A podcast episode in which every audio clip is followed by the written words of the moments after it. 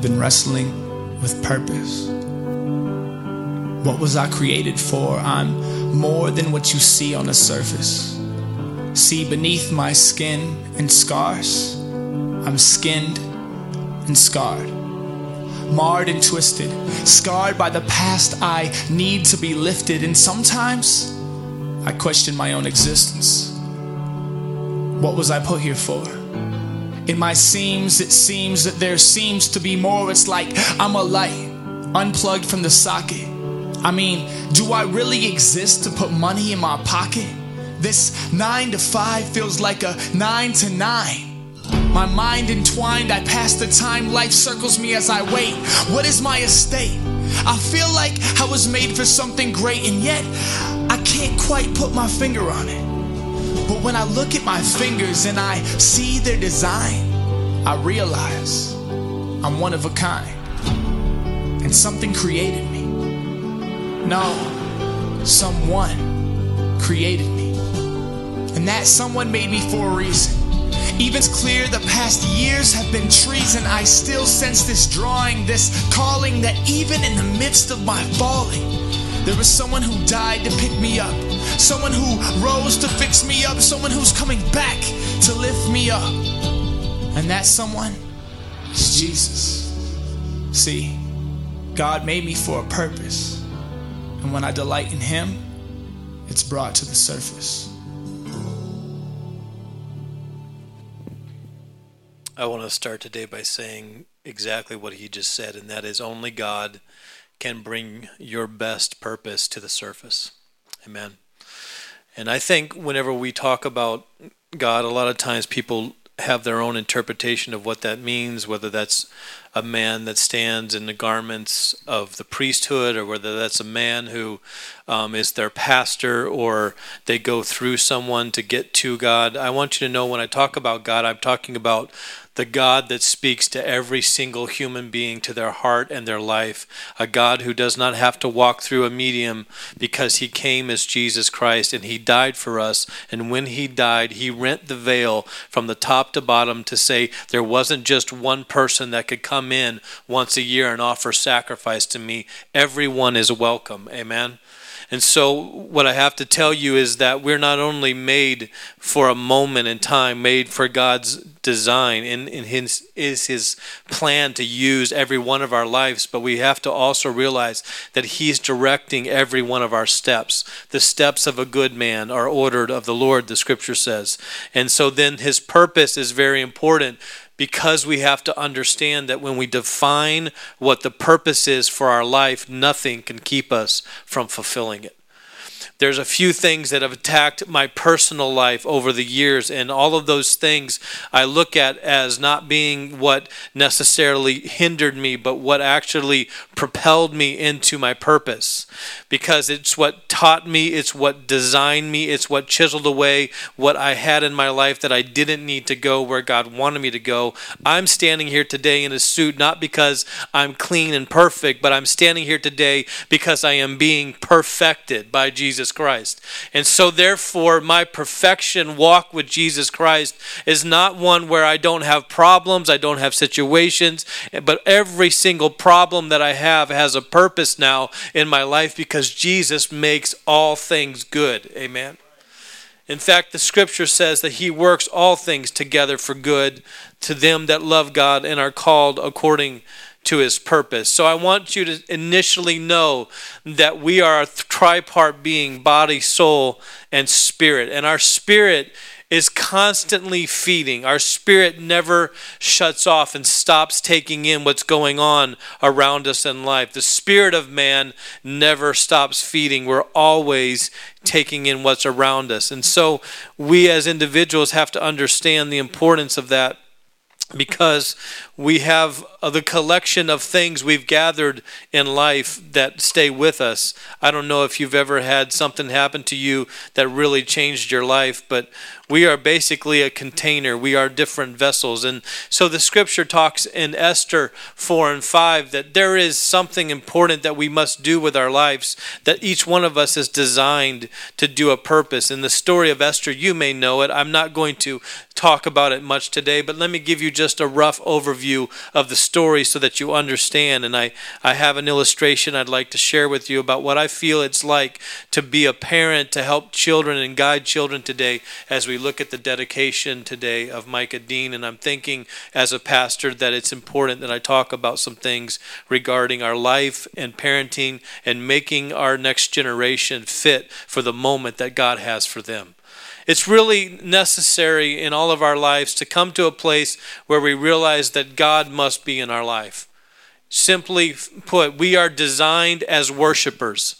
There's no other th- way that I can say it. We are designed to worship something. You'll either worship God, or you'll worship your bank account, or you'll worship the car you drive, or you'll worship the person in the relationship with you, or you'll worship something. We are built as worshipers. You'll worship your favorite sports team, you'll worship something. So, therefore, you have to decide what is it you're going to worship, and you have to decide what is worthy of your worship. And once you define that, you know that nothing in life is worthy of your worship save a God who is almighty, who creates heaven and earth, who is able to change and define your life, and is able to direct your heart and your life and even your steps. That God is worthy of all of your worship. Amen. And so, when you, you set that in your life, you realize that the blessings that flow from God flow to other generations after you. And so you know that what you've lived that has been good needs to be passed on to the next generation. And therefore, the scripture gives us in Proverbs 22 and 6 a charge as parents. It says, train up a child in the way he should go. Yes, you should train a child the best ways to go. Amen. Even when he is old, he will not depart from it. So the Bible says when he is old, he, is, he will not depart from it. I had a pastor used to say that if you train them right when they're young, it doesn't matter what happens when they get in, in college or as adolescents. Whatever happens in those times where they're choosing and figuring out who they are going to be and who they're going to worship, all of those things that you teach them when they're young will come back to them. And when they're old, they shall not depart from it. But another living word translation says that if you train up a child in the way he should go, even when he he is old, saying that even a lifetime worth of living for God will not build up enough hurts and enough pains and enough bitterness and enough struggle and enough times where you had hope and it was dashed, or dreams when they were broken. All of the things that you walk through in the entire lifetime of your life, when you get to the end, you will not depart from the ways of God because you know that is the one God that deserves worship. That is the one thing that's been stable in your life. That is the one thing that's and deserves the faithfulness of your life. And so, whenever you get to the end of your life, the Bible says you will not depart from what you're trained that is good in God. And it's really important also that we understand that when God has a purpose for you, nothing can keep you from that purpose. Not good, not bad. I've found out that even the mistakes I made, God used them for good to get me where I'm at. Even the things that I did because I was bullheaded.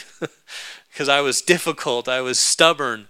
God took my stubbornness and stubbornness and used it to direct my spirit to where I am today.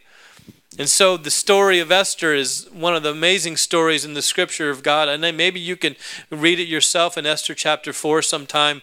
But the story goes a little bit like this. There was one named Mordecai who was um, a, obviously a family member of Esther. And Mordecai found out that there was a plot against the king, that there were two men that kept the door of the king's chambers, and that they that the, the area where the king would be vulnerable was where these two had set up a plan where they were going to take the king and they were going to kill him. And Mordecai found out about this guy with a really weird name. He said, You know what? I'm going to tell somebody. So he tells Esther, who is queen, and Esther's able to get the message to King Ahasuerus. And the king has a log. He has a log that where he where everything is kept, what happens with the king's life and what goes on in the king's court. And it's it's logged that Esther tips off the king, and they look into the matter, and they find these two gentlemen, and they take them out and they hang them for their treason, and they're they're plotting against the king. And then the story gets lost in history. Have you ever had something get lost in history? That you did. You did try to do good, but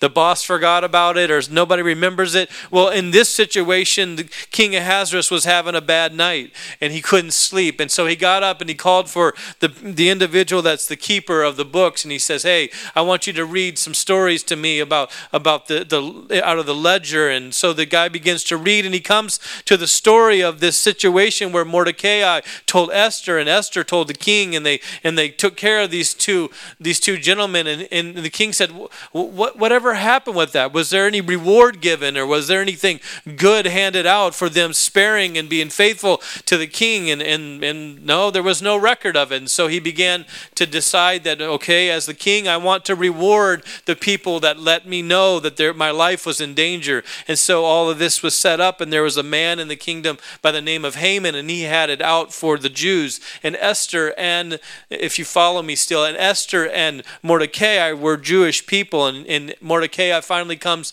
and says look there's a plot against our life this guy Haman is building gallows to hang Jews and, and I want you to know that Mordecai was one of the one of the chief reasons why Haman was building these these hangman gallows is because Mordecai wouldn't bow to Haman when he passed on his pretty little horse and his fine pomp and circumstance. Mordecai said, No, I only bow the knee to God Jehovah. I will not bow the knee to a man. And so it bugged the snot out of Haman, okay? It just it just messed him up. He did not like it. And yes, I use words like snot over the pulpit. Don't worry. That's just me.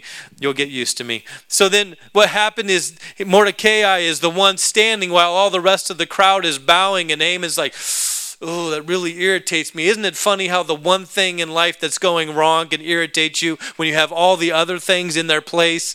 Eh, have you ever been there where you have all these blessings in your life, but you can't see all the blessings because of the one thing standing up, standing out, bugging the snot, yeah, the snot out of you, bugging the fire out of you? And so there's just, just that one thing that's driving Haman crazy. And so he's like, I'm going to get Mordecai. I, I am going to get him, and I'm going to get all of his descendants and all of the Jews. I'm just going to take them all out of the kingdom. I'm going to get them. And so then Haman's brought into the king's presence, and the king says, You know, it came to my attention that there was someone that deserves a reward, that did good to the king, that, that, that was faithful to the king, and they deserve a reward. And he's like, and Haman's like, Well, hey, uh, he's, he's talking about me. That's, I'm sure he's talking about me. Isn't it funny how selfish people think you're always talking about them? Whenever something goes goes good they think that they're the ones that are responsible for it. And so he's like hey what should i do? And he's like well you know this is what i do. I put him on your best horse and i'd parade him all through the land and i'd have i put a, a, a fine garment on him and and some nice clothes and i would really lavish upon him some great things. And and so the king was like, You know, that's really good advice, Haman. I want you to go and I want you to do this to this servant who is a good servant. And, he, and Haman's like, Here it comes. I'm going to get some nice suits. I'm going to get a nice horse. I'm going to get some nice stuff. I'm going to be rolling on 20s because I'm looking at Roland. I'm going to have a nice Rolls Royce and a big mansion. I'm going to get all this new stuff, and the king's going to provide it. And all of the other things that he thought he was going to get. And so the king's like, Yep, go and do as you have said, and do it to Mordecai. Can you imagine the moment? I mean, just be there with me for a minute. The king just tells Haman to do all the things that he thought were going to be given to him to his arch enemy. And so he begins to, I, am sure he begins to grudgingly mumble something along the lines of, I can't believe I have to do this to somebody I absolutely detest. But he goes and he does it, and, and then Mordecai is still dealing with all of the, the, the stuff that's going on that Haman's trying to do. And so, after all of that goes on, Mordecai comes to Esther in Esther 4 and verse 14, and, and he says, for if thou altogether holdest thy peace, in other words, he said in verse 13, you're not going to escape this. If, if Haman's plan goes through and he kills all the Jews, including me, you, you won't escape it even though you're queen because you're a Jew. And he said, For if thou altogether holdest thy peace at this time, then shall there um, their enlargement and deliverance arise to the Jews from another place. In other words, he's saying, Esther, if you don't do this, God's going to save his people. There's going to be someone stand up for this moment. But thou art thy father, um, but thou and thy father's house shall be destroyed. And who knowest whether thou art come to the kingdom for such a time as this? In other words, he's saying, if you don't do this, God's going to find somebody else to spare his people, somebody else to stand up and be the person for the moment. And you have to be courageous enough to know that possibly you were designed for this very moment in life, that God has built you and put you in position as the queen to do the very thing that, that you see in front of you, that you have to initiate and step in and be the one that says, This is my moment, and I was made for this moment. So that's the story of Esther. It's a very beautiful story. It's an interesting story. You can read it on your own if you'd like, but we are a container. Did you know that? We're vessels. The Bible calls us vessels. We're we're able to contain different things. We contain hurts, pains, hopes, joys, all different things. And and as a child, when you're raising a child, they can be sometimes difficult. Hello, somebody. Anybody have difficult kids? So I have I have here the container of life that we are, and I have some things in it. And this is kind of because I was a youth pastor, I like to have visuals. Um, but there's different things in this container that we collect throughout our life, and I don't know if I can adequately explain each one of these, but what I did was I pulled together some things that I think we pick up along the way. And number one is we pick up the love of family. Amen. So, as a parent, we have to learn how to teach our kids to put the right thing in their vessel. So the Bible and Scripture in 2 Timothy, it talks about Paul is trying to tell Timothy some really important things. And he's trying to lay out some principles. And he said, In a great house or in a large house, there are vessels of honor and there are vessels of dishonor. And so what he's saying is, in an expensive house, there are vessels or there are utensils and there are chalices and there are plates and bowls and there are things that are made of silver and gold for specific and special occasions. And you only put those out not when you're having hot dogs, but you put those out whenever you have very special guests coming. And those are vessels of honor, is what he's saying. And then there's also vessels of wood and just everyday average cups and bowls and plates that are used every single day. He said those are vessels of dishonor or vessels that are not as important as the ones you put in a cabinet and close the door and lock it and you don't get in there except for Christmas and Thanksgiving and to have family over like we're doing today right? So he said there's vessels of honor and vessels of dishonor. And he was comparing it to our lives as vessels. He said, You can be a vessel of honor or you can be a vessel of dishonor. He said, The vessels of honor are expensive vessels. They're vessels that are important and they're not given to just any purpose. They're separated and they're set apart or sanctified. Is a, they also have regular or, or cheap, cheap um, vessels that they use every day. And so what we have to do as parents is we have to make sure that we teach our kids that they're very special that they are they are given for a moment they're given for a time and a space that God wants to use them and that they are not cheap to God that he died for them and that he gave his very life for them and they're honored. I know it's everyone's like trying not to laugh at something but that's okay.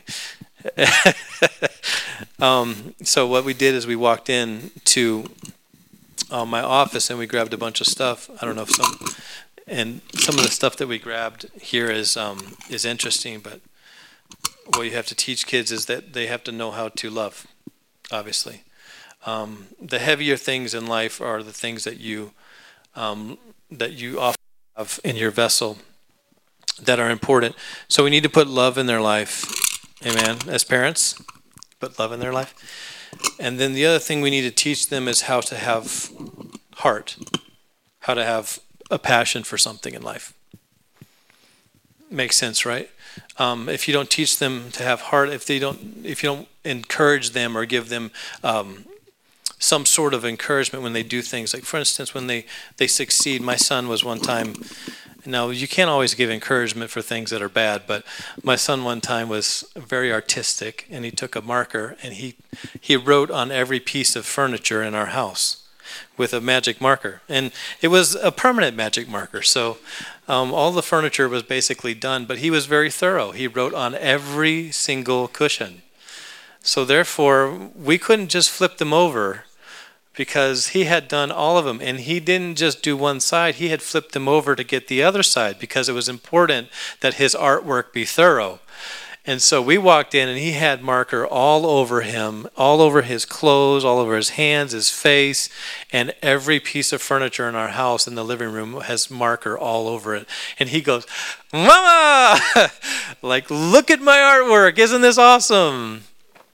And he's always been a creative boy ever since. But he um, destroyed a couple thousand dollars worth of furniture with a very, very passionate heart.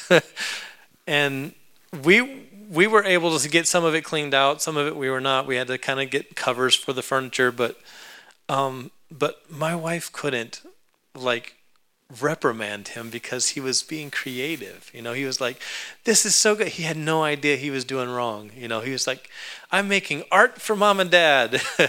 so there are things we can't encourage and things we can't, but we had to be very care- be very careful not to destroy his creative ability his creative desire, but also direct him toward the things that are better for his creative outlets. Amen? And then your vessel has to be filled with happy moments. Happy moments. So I I don't know, I guess it's corny, but it works. And then of course we have to teach them how to and what to do with their money. Um, what is what is their money used for and what does money mean? Money is the fuel of life. It really is. It's what makes life makes life go. But the goal of your life is not money. Money is what provides for life, but your life, the goal of your life is the purpose of your life. And then a button. I don't know how this got in here, but no, actually what I did is I put this in here because I wanted to talk about prayer. Prayer keeps everything buttoned up. That's what I wanted to say. And as we put things into our vessel, we have to realize that we have to teach our kids how to pray. It's really important because you don't know you don't know how important it is for a child to know that they can ask God for things when they don't know who to ask. Um, and when their vessel is filling up with things that become heavy, you have to make sure that you get prayer in there because prayer does several things. Number one, if you don't learn how to ask God for something, you may try to get it yourself and go about it the wrong way because there is a there is a, a sense of life where you can have a, will, a strong will and go after something, but you can you can do the right thing the wrong way. Have you ever heard that? And so you have to make sure that you're doing things and asking God if if if He wants you to do that. And and we have to make sure that we ask God for the things that are most important in our life. And the Bible tells us to do that. In Mark 11 and 24, it says it says, um, whatever you ask in his name. So can you put that scripture up for me, please, and just stay with me? I'm in that section. Mark 11, 24, it reads this. And it's going to magically appear. Therefore, I say unto you, what things soever ye desire when you pray, believe that ye receive them, and ye shall have them. And then in Matthew 7 7 through 12, it says these words It says, can you just keep up with me, please? I'm trying to move along quickly. Matthew 7, 7 through 12. Throw it up there quick. Therefore, all things whatsoever you would that men Okay. Ask and it shall be given you, seek and ye shall find, knock and it shall be opened unto you. And then Matthew 21, 22, it says these words I guess these are not in order for them back there. And all things whatsoever ye shall ask in prayer, believing ye shall receive. How many think asking God for something is important given those scriptures? So we have to know that God holds everything together by the power of prayer. I personally have a testimony of being an overcomer. Revelations 12 and 11 says that they be, they overcame by the blood of the lamb and by the word of their testimony. In other words, that it's talking about people that had gone to heaven and they were saying what were the two components that kept them and, and directed them. And number one was that God died for us. So you have to teach your family how to pray and your loved ones how to pray and your children how to pray because that holds everything together. But you also have to teach them what it means to be overcome by the blood of the Lamb. That Jesus Christ dying for us was the greatest victory that we could ever have. And regardless of the defeats we feel in our life, we have to focus on the victory that Jesus Christ Christ gave us because that is our victory as well, because he died so we could live. Amen?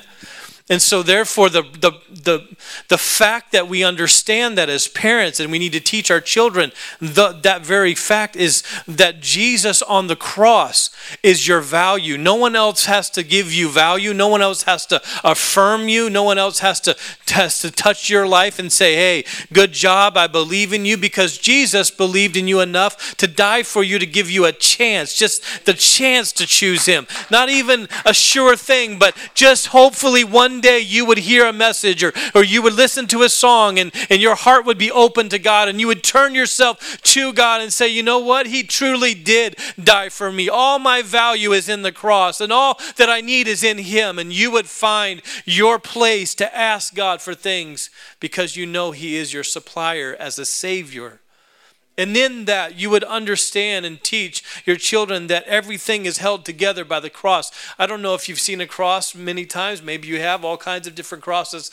But if you notice that the vertical beam is longer always than the horizontal beam. And the reason for that is because Jesus, obviously, it's a Roman crucifix, it's a Roman uh, torture device that was created to, to, to kill Jesus and take his life. And we know that he died for us. He said, No man takes my life, I lay it down. He was he was recovering us from the fall of sin. We know that. But we also know the example of the cross is he said, If I be lifted up, I will draw all men to me. In other words, there's a principle there that when we lift God up, we can do it in our praise, we can do it in our worship. But when we lift God up, he draws us up to him, pulls us up out of the low places, pulls us up out of the, the destruction and the hurts and the pains and anything that we've been through in life. If we will put God as our vertical victory in our life, he will lift us up out of the places places that we come from, then we can have joy and peace, and God can put us back together again and make us whole. And so, the important thing you have to learn is this beam is always going to be longer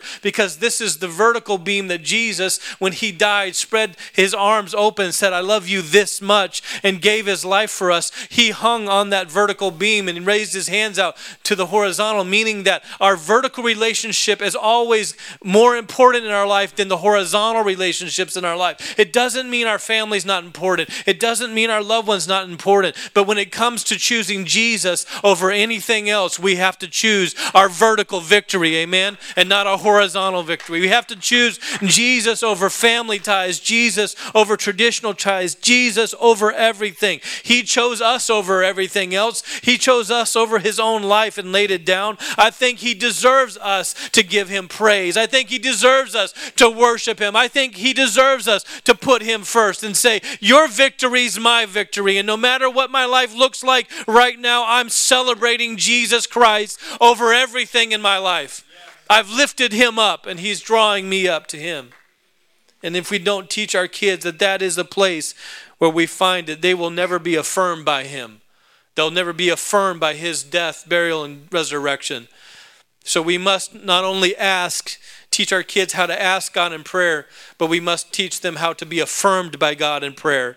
That He is able, that He is well able, and that He has authority. Not only is He able to answer our prayers, but that He has authority when our prayers don't get answered.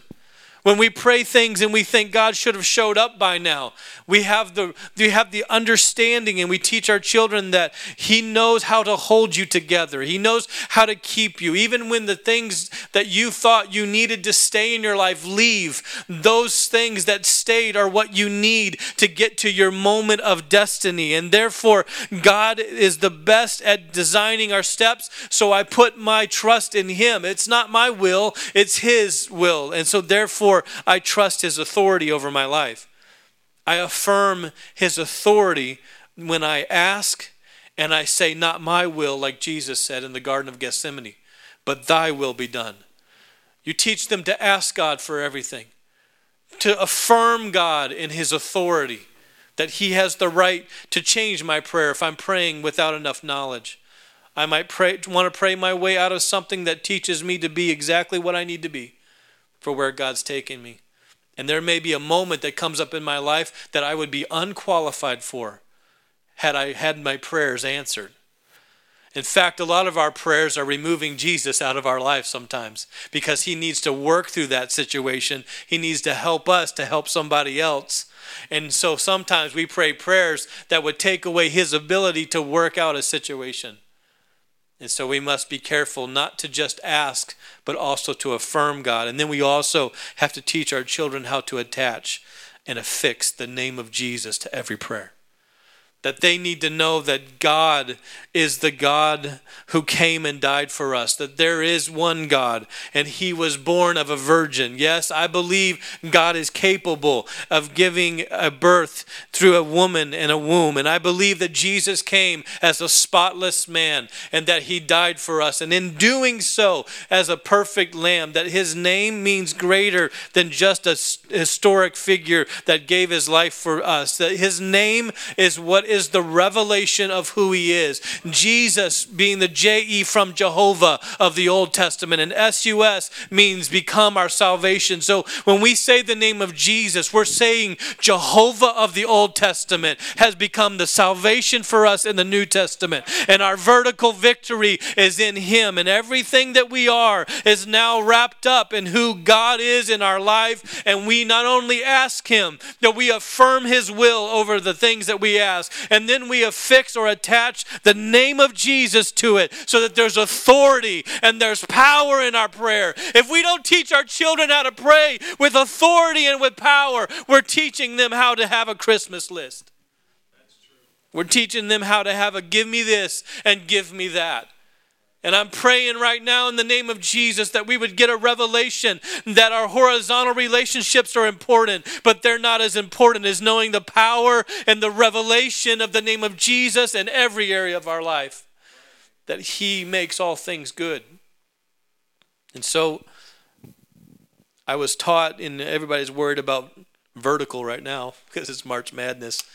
I don't know if anybody follows basketball in here or not, and everybody's worried, wondering if Villanova will take it again this year, or if it's Duke or North Carolina or whatever. I mean, if you follow basketball, you know what I'm talking about. And they're talking about people's verticals. They're doing alley oop dunks, and oh man, that guy's got amazing vertical. And and I'm like, I'm not concerned about vertical. I used to, I had a pair of Jordans when I was in high school, and I thought they'd make me jump higher. They don't. I always had that little thing where I would put tennis shoes on when I was a little kid and like, Mom, watch me. I can run faster. I can run faster with my new tennis shoes. She'd always leave the little thing on from Kmart, so when I take off, I fall over. And she'd laugh at me. No, she didn't do that. She wasn't that cruel. So I got a pair of Jordans in high school, and I thought, man, that'll help me. I'll jump. I'll jump better. I'll have a better vertical. I found out white man can't jump still with Jordans on. But as I began to study for the sermon, I thought, you know what? What if we found out and we searched through the things of our life to make sure that, that Jesus was there? This is actually the J off of a, a Jeep that drove into the building. There's a the wonderful lady that just had a had a medication situation and she was pulling in a parking lot and she drove her Jeep all the way into the nursery um, by the time she got stopped. And I went to the rubble, and while I was standing there, God said to you know to me like it's going to be okay. It's going to be okay. But the devil whispered too. I really feel like it was it was like a moment for me because I was standing there. There's broken glass everywhere. You guys all lived through it with me, and and I'm just standing there looking at it, going, why? Why would this happen? Why do we? What's the point of of this? And and I really felt like I, I had need of encouragement, but I also needed to kind of encourage everybody. Hey, it's going to be okay. Insurance is going to take care of it. We're fine.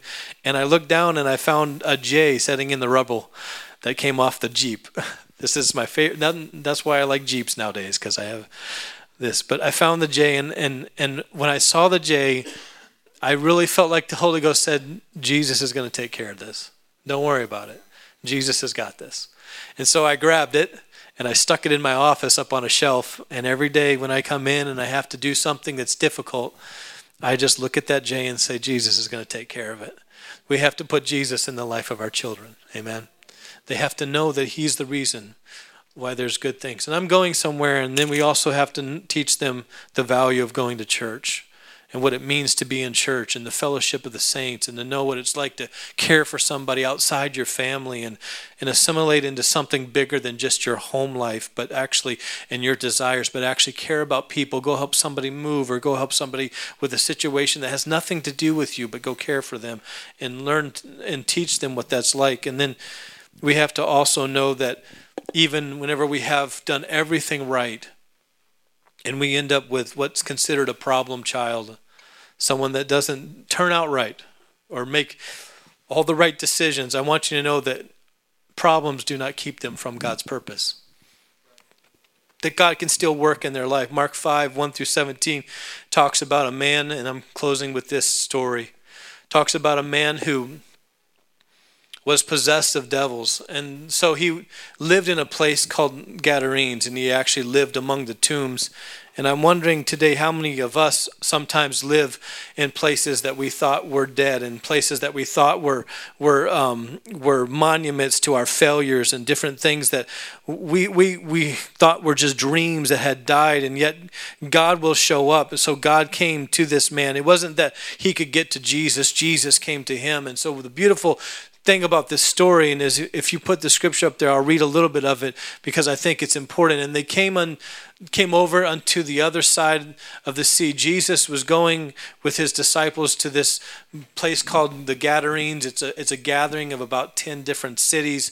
If you study the history it, it's kind of interesting. But into the country of the gadarenes next verse. Said and when he came out of the ship. And when the, he was come out of the ship, immediately there met him out of the tombs a man with an unclean spirit who had his dwelling among the tombs. He actually lived among the dead things, and no man could bind him, not with no, not with chains or with fetters, because that he had been often bound with fetters and chains, and the chain the chains had been plucked asunder by him. In other words, he had such un supernatural strength because of the possession of the devils that he actually broke the chains. And the fetters broken into pieces. Neither could any man tame him. Go on to the next verse. And always night and day he was in the mountains and in the tombs crying and cutting himself with stones. It's interesting that the word stones there is actually the word lithos in the original language which means law. That he would actually cut himself with stones. And it, it gives a story to us that we have to be careful that we not cut ourselves or not in any way knock ourselves down for the many times that we failed or the places that we didn't live up to the things that we thought were law in our life. So it's important that we see that in Scripture. And the next verse says this it says, And there, but when he saw Jesus afar off, he did what? He walked to him. This is a man that's full of supposedly about 2,000 devils. Nothing kept him from running to Jesus. You've heard that before. And worshiped him. I'm glad that word worshiped is in there because it tells me that this man who was stuck among the tombs, possessed of devils, no devil in him could keep him from worshiping Jesus. And so we have to be important eh, eh, and careful about what we know is put into the vessels of our life. And because we know that, we, we, we know that whenever we pour into things, like for instance, if you have a pastor in your life, if you pour good teaching into the vessel and you pour good things, that somewhere in that life, no matter where they get, no matter if they're considered the problem in your family, the black sheep of the family, if they have good training that is given to them in their life from either a pastor or from friends or family that taught them about Jesus, that whenever Jesus shows up in their life, no matter how big the situation the problem may be, they will know that they can run to Jesus and they can worship Him, and He's their answer when He shows up. And then the next verse says this says, and, and cried with a loud voice and said, What have I to do with thee, Jesus, thou Son of the Most High God? And I adjure thee by God that thou torment me not. And then the next verse says, For he said unto him, Come out of the man, thou unclean spirit. Go on to the next verse. And he asked him, What is thy name? And he answered, saying, My name is Legion, for we are many. Notice that whenever he asked him his name, he didn't ask him, What is his names? Because there was many. He said, What is your name? What is the root? What is the authority that you have to be in this individual? Because a lot of times we try to deal with things when we're coming to, to, to God that are actually secondary to the actual root problem. And so God wants to speak to the root of our hearts and the root of our life. And He says, I, am not going to deal with, with the things that you're doing and the, the, the issues that you have over here. I want to deal with the guilt in your life because all those things are attached, all those bad behaviors, all those poor eating habits, all those addictions are attached to the guilt that you feel from something that you felt you did wrong way back when. And now God is answering you and He's coming to you and He said, I don't want to know what the names of all your problems are or all your addiction. I want to know the name of the one thing that's causing all of those different things. So He comes to the man and He said, What is your name, singular? And he said, I am Legion. He said, If I deal with that, all the others go with it. God's not interested in all the problems that necessarily are all around our life as much as He loves us and wants to help us in those things. But He wants to deal with maybe the guilt that has all those things attached to it, or the shame that has all those different things attached to it, or the hopelessness. And so He says, What's your name? And He says, We are Legion, for we are many. Go on to the next verse. He said, And He besought Him much that He would not send them away out of the country. Next verse. And there was there nigh unto the mountains a great herd of swine feeding. That means pigs. there was a bunch of pigs feeding, and they asked, and the devils besought him, saying, Send us into the swine that we may enter into them. And at that point, I would have protested. Like, no, Lord, do not ruin the pork chops. Do not mess with the bacon. That's why bacon causes you high cholesterol, because there's demons in the bacon. I said, Lord, no, not the pigs.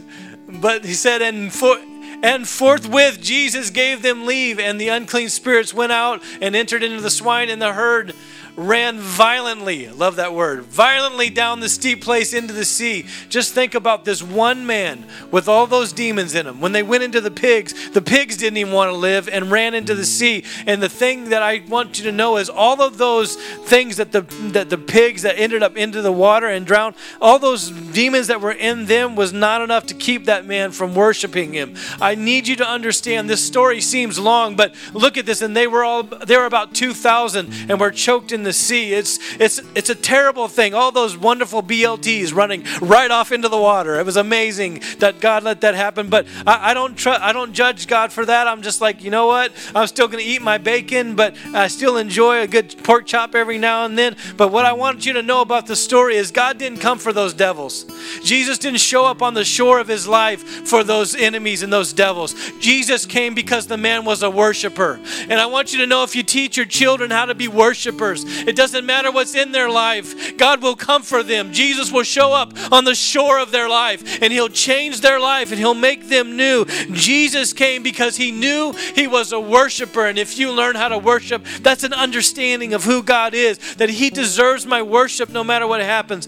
Praise is performance based. It's like the goal is made. And so everybody praises the football team because they accomplish. But when we don't have the feeling of praising God because there are things in our life we wish God would have changed or done differently, we can still worship Him because worship is based out of knowledge. I know He's worthy of my worship. I know He's a God who can do all things and He deserves my worship. And therefore, I can have things going wrong in my, in my life and still worship God because He died for me. He knows me. He knows what I need. He knows the love that came and went. He knows my heart could be broken, but I still worship him. You can be in the worst moment of your life and you can lift your hands and worship God. You may not have a praise at that moment. You may not feel like saying, Thanks, God. That's awesome. I'm glad a Jeep drove into the church. You may not have a praise at that moment, but in that moment, I looked down and I saw that Jesus could handle even this. Jesus can handle even this. And you may not know this, but I picked this story for a reason. Because whenever he got healed and delivered of those demons, the Bible says the city heard about it and they came out to see this demoniac that used to cut himself with stones and used to tie, they used to try to tie him up to tame him and he'd break him and this demoniac was was known in the countryside. They came out and when they saw him, they saw him sitting at Jesus' feet, clothed and in his right mind.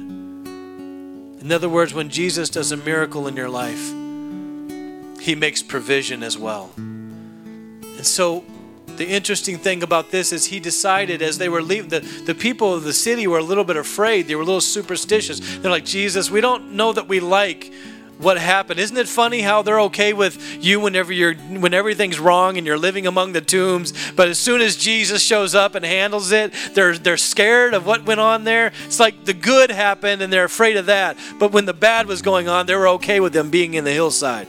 But so now Jesus is like talking with them and they're like we want you to leave. We, would like for you to leave. We're not comfortable with a Jesus that can do this kind of thing. We want Jesus in our box. We want Jesus where he's supposed to be, and the rest of our life is all okay. But Jesus said, I'm an intruder. I know. I, I've come here and I've done something amazing, but I want you to get the story behind the story, and that is when Jesus got in the boat to leave, the man that was possessed with devils came to him and said, I want to go with you. He didn't want to leave Jesus aside. And Jesus said, No, you don't have permission to go with me. I need you to go back into the 10 cities of the Gadarenes and tell them of what God's done for you. I need you to go share your story. It's like Jesus, but he he's known for all these different things, and maybe some of you are the same way. I, I live in a town where they know all the things I used to be and what I used to do. Guess what? When Jesus touches your life, he'll make an example and a, and a beautiful testimony out of you, and you will actually go back and people will say, Him? I used to know what they used to do. I knew what she used to do. And they're like, Yeah, but she met Jesus and God changed her life. And he met Jesus and God changed his life. And you become the testimony to the place where you used to be a problem. And so your problem becomes a purpose. And so Jesus sends him away and says, No, you stay here. And you carry what I've done for you back as a testimony. And so he begins to share who he was. And the story goes out among the cities. And did you know that among those cities, was the city of Philadelphia. The city of Philadelphia was the city in Revelation, the sixth church of Revelation that Jesus spoke to. When God spoke through the man of God, John the Revelator, as he's writing Revelation, he spoke to the sixth church and he said, Here are the reasons why, Philadelphia church, I love you. I love you because you're a little strength. You're not that big. You're not a strong super powerhouse. But even though you have little strength, you've kept my word and you have not denied my name. He said, You have you have kept the word of God, Philadelphia church, and you have not denied the name of Jesus. And therefore they were blessed. You know what Philadelphia means? We have a city named in our country after the Asia Minor city called Philadelphia, which is modern day Turkey where Jesus went to save the Gadarene man. Modern day Turkey. They actually took the name from Asia Minor and they named the city of Philadelphia on the Delaware River after that city. And in that city, named after brotherly love because of a man that was delivered by someone who cared for him more than his problems and cared for him more than his, his struggles, but came to him and helped him get delivered. Because of brotherly love, a city was named, and in that city in 1976 was written the Declaration of Independence. All named after one man who affected cities in that area. And the church in Philadelphia was known because of a problem child who was resolved and touched by Jesus. Yeah, William Penn, the Quaker, started in Philadelphia. That's true. But the Declaration of Independence in 1787 was accepted as the Constitution of the United States. And could it be that that city was known for their brotherly love because of one crazy man who got delivered and shared his testimony? It could be that he was made for the moment and that we in our country today are benefactors of the Bill of Rights and the Declaration of Independence off of the theme and the spirit of a man delivered of a legion. Maybe conjecture, maybe not, but I do know this that each one of us is known by God. and we are made for a moment. I would ask you to stand today if you would and pray a prayer with me.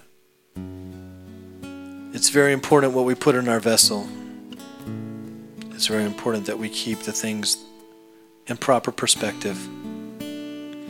Your per- perspective is your reality. It's true. It doesn't matter whether it's true or not. If your perspective is that way, it's true to you. So, would you bow your heads with me and would you allow me to pray over you and ask God to just change our perspectives so that we have truth in our life? Bow your heads with me, Jesus, in this place. We need you, Lord. We need your love and we need your grace more than anything. And just as you have touched the lives of people that were established and set in place for a specific purpose, I believe each one of us has somebody that we can help, somebody that we can point to Jesus, someone that we can say, hey, Jesus is showing up on your shore today. Jesus has come to make the problems become a purpose. Maybe we can change our perspectives and we can leave here and realize that Everything that's going on in our life, if surrendered to God, will become a great purpose for His use and His glory. I pray that over every soul in this place, that we would surrender to a Savior and say His vertical victory is more important than anything horizontally in my life, more important than my job. I can get another job, more important than anything else. Jesus said, If you're willing to leave all those things to follow me, you will be blessed. And I'm asking that there's a courage that rises up in every heart in this place today to be all that God wants them to be, to be designed for their moment of destiny. And let them not only see it, but let them feel their purpose, I pray. In Jesus' name. And if you receive that prayer, say, In Jesus' name, thank you. You've affixed and attached the name of Jesus to it.